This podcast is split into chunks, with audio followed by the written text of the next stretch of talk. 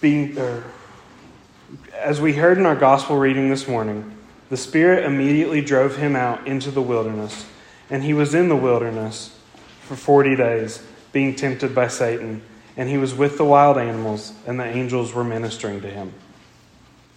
In the wisdom of Christ Church, our lectionary readings, or the assigned readings for today, ensure that our focus on this first Sunday in Lent is being turned to what happened before Christ entered the wilderness and what enabled both Christ and enables us to resist the temptations of the devil.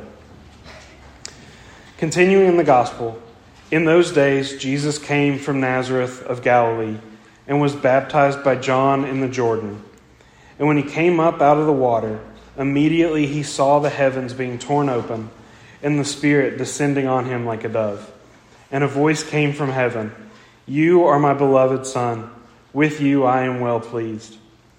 Whether we are facing the 40 days of fasting for the first time or the 40th time, it can often be overwhelming.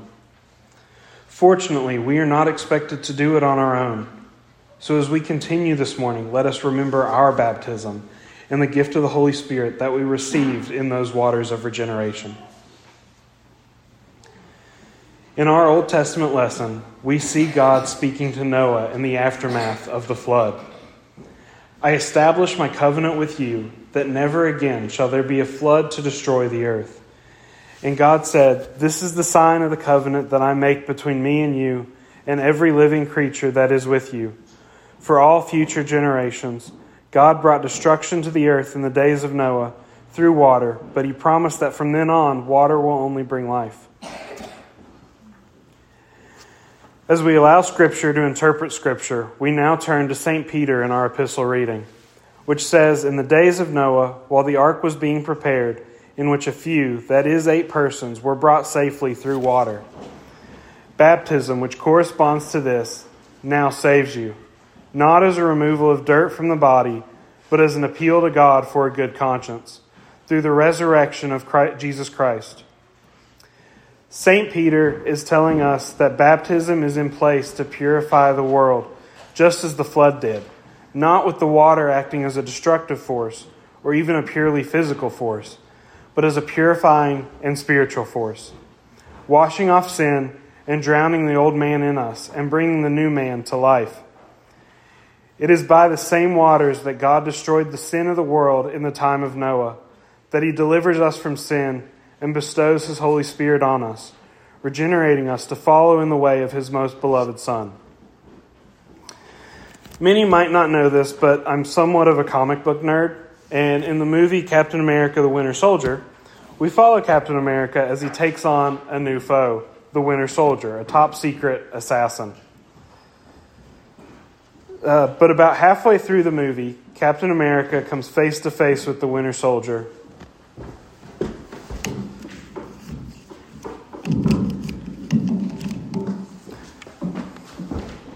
but it turns out to be his childhood best friend, Bucky Barnes.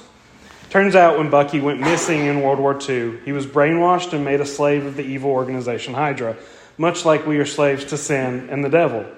But at the end of the movie's big fight scene, Captain America falls into the Potomac River, and the Winter Soldier actually dives in after him, effectively showing us that the Winter Soldier is drowned and the new man of Bucky Barnes is alive. In a similar way that Bucky is, in a sense, possessed by the good natured spirit of Steve Rogers, it is by the indwelling of the Holy Spirit that we are made new in the waters of baptism. It is by this indwelling of the Holy Spirit that we can understand and inwardly digest the words of the psalmist Show me your ways, O Lord, and teach me your paths. Lead me forth in your truth and teach me, for you are the God of my salvation. In you has been my hope all the day long. We are enabled by the indwelling of the Holy Spirit to follow in Christ's footsteps into the temptations of the wilderness and out the other side. In light of the scriptural testimony of baptism, I encourage us now to remember our baptism and look at what Christ Church says about the sacrament of holy baptism. As we will say together in just a few minutes in the words of the Nicene Creed, we believe in one baptism for the remission of sins. By placing this phrase in the article on the Holy Spirit, the ancient fathers of the church were showing us that Holy Spirit, that holy baptism, is a work of the Holy Spirit, not of the individual. Baptism is a bestowal of divine grace through the physical means of water. Just as the Holy Eucharist bestows grace by the power of the Holy Spirit through the means of bread and wine, so the same can be said of the waters of baptism. In the exhortation of our very own baptismal liturgy in the Book of Common Prayer, the bishop or priest prays to the Father, saying, Here we ask our Heavenly Father that these candidates, being baptized with water, may be filled with the Holy Spirit born again, and received into the church as living members of Christ's body. The indwelling of the Holy Spirit takes place in the waters of baptism. As we keep looking at the baptismal rite of the Book and Common Prayer, we see our epistle and Old Testament lessons for today referenced in the prayer for the candidates when the minister prays, Almighty and everlasting Father, in your great mercy you saved Noah and his family in the ark from the destruction of the flood prefiguring the sacrament of holy baptism, look mercifully upon these your servants. Wash and sanctify them through your Holy Spirit, that they may be delivered from destruction and received into the ark of Christ's church. And again, our gospel lesson for the day is referenced in the thanksgiving over the water. When the minister prays, We thank you, Almighty God, for the gift of water. Over it, the Holy Spirit moved in the beginning of creation through it, you led your children of Israel out of their bondage in Egypt into the land of promise. In it, your son Jesus received the baptism of John in the river Jordan when the Holy Spirit descended upon him as a dove. We thank you, Father, for the water of baptism. In it, we are buried with Christ in his death. By it, we share in his resurrection. Through it, we are made regenerate by the Holy Spirit. In the culmination of the baptismal liturgy, at the moment of baptism, it is prayed Heavenly Father, we thank you that by water and the Holy Spirit you have bestowed upon these your servants the forgiveness of sin. Received them as your own children by adoption, made them members of your holy church, and raise them to the new life of grace. It is through the power of the Holy Spirit that is given to us in baptism that we are able to live a Christian life. And we see this in the Catechism when question 109 asks, what signs of the Holy Spirit's work do you hope and pray to see as a result of your baptism?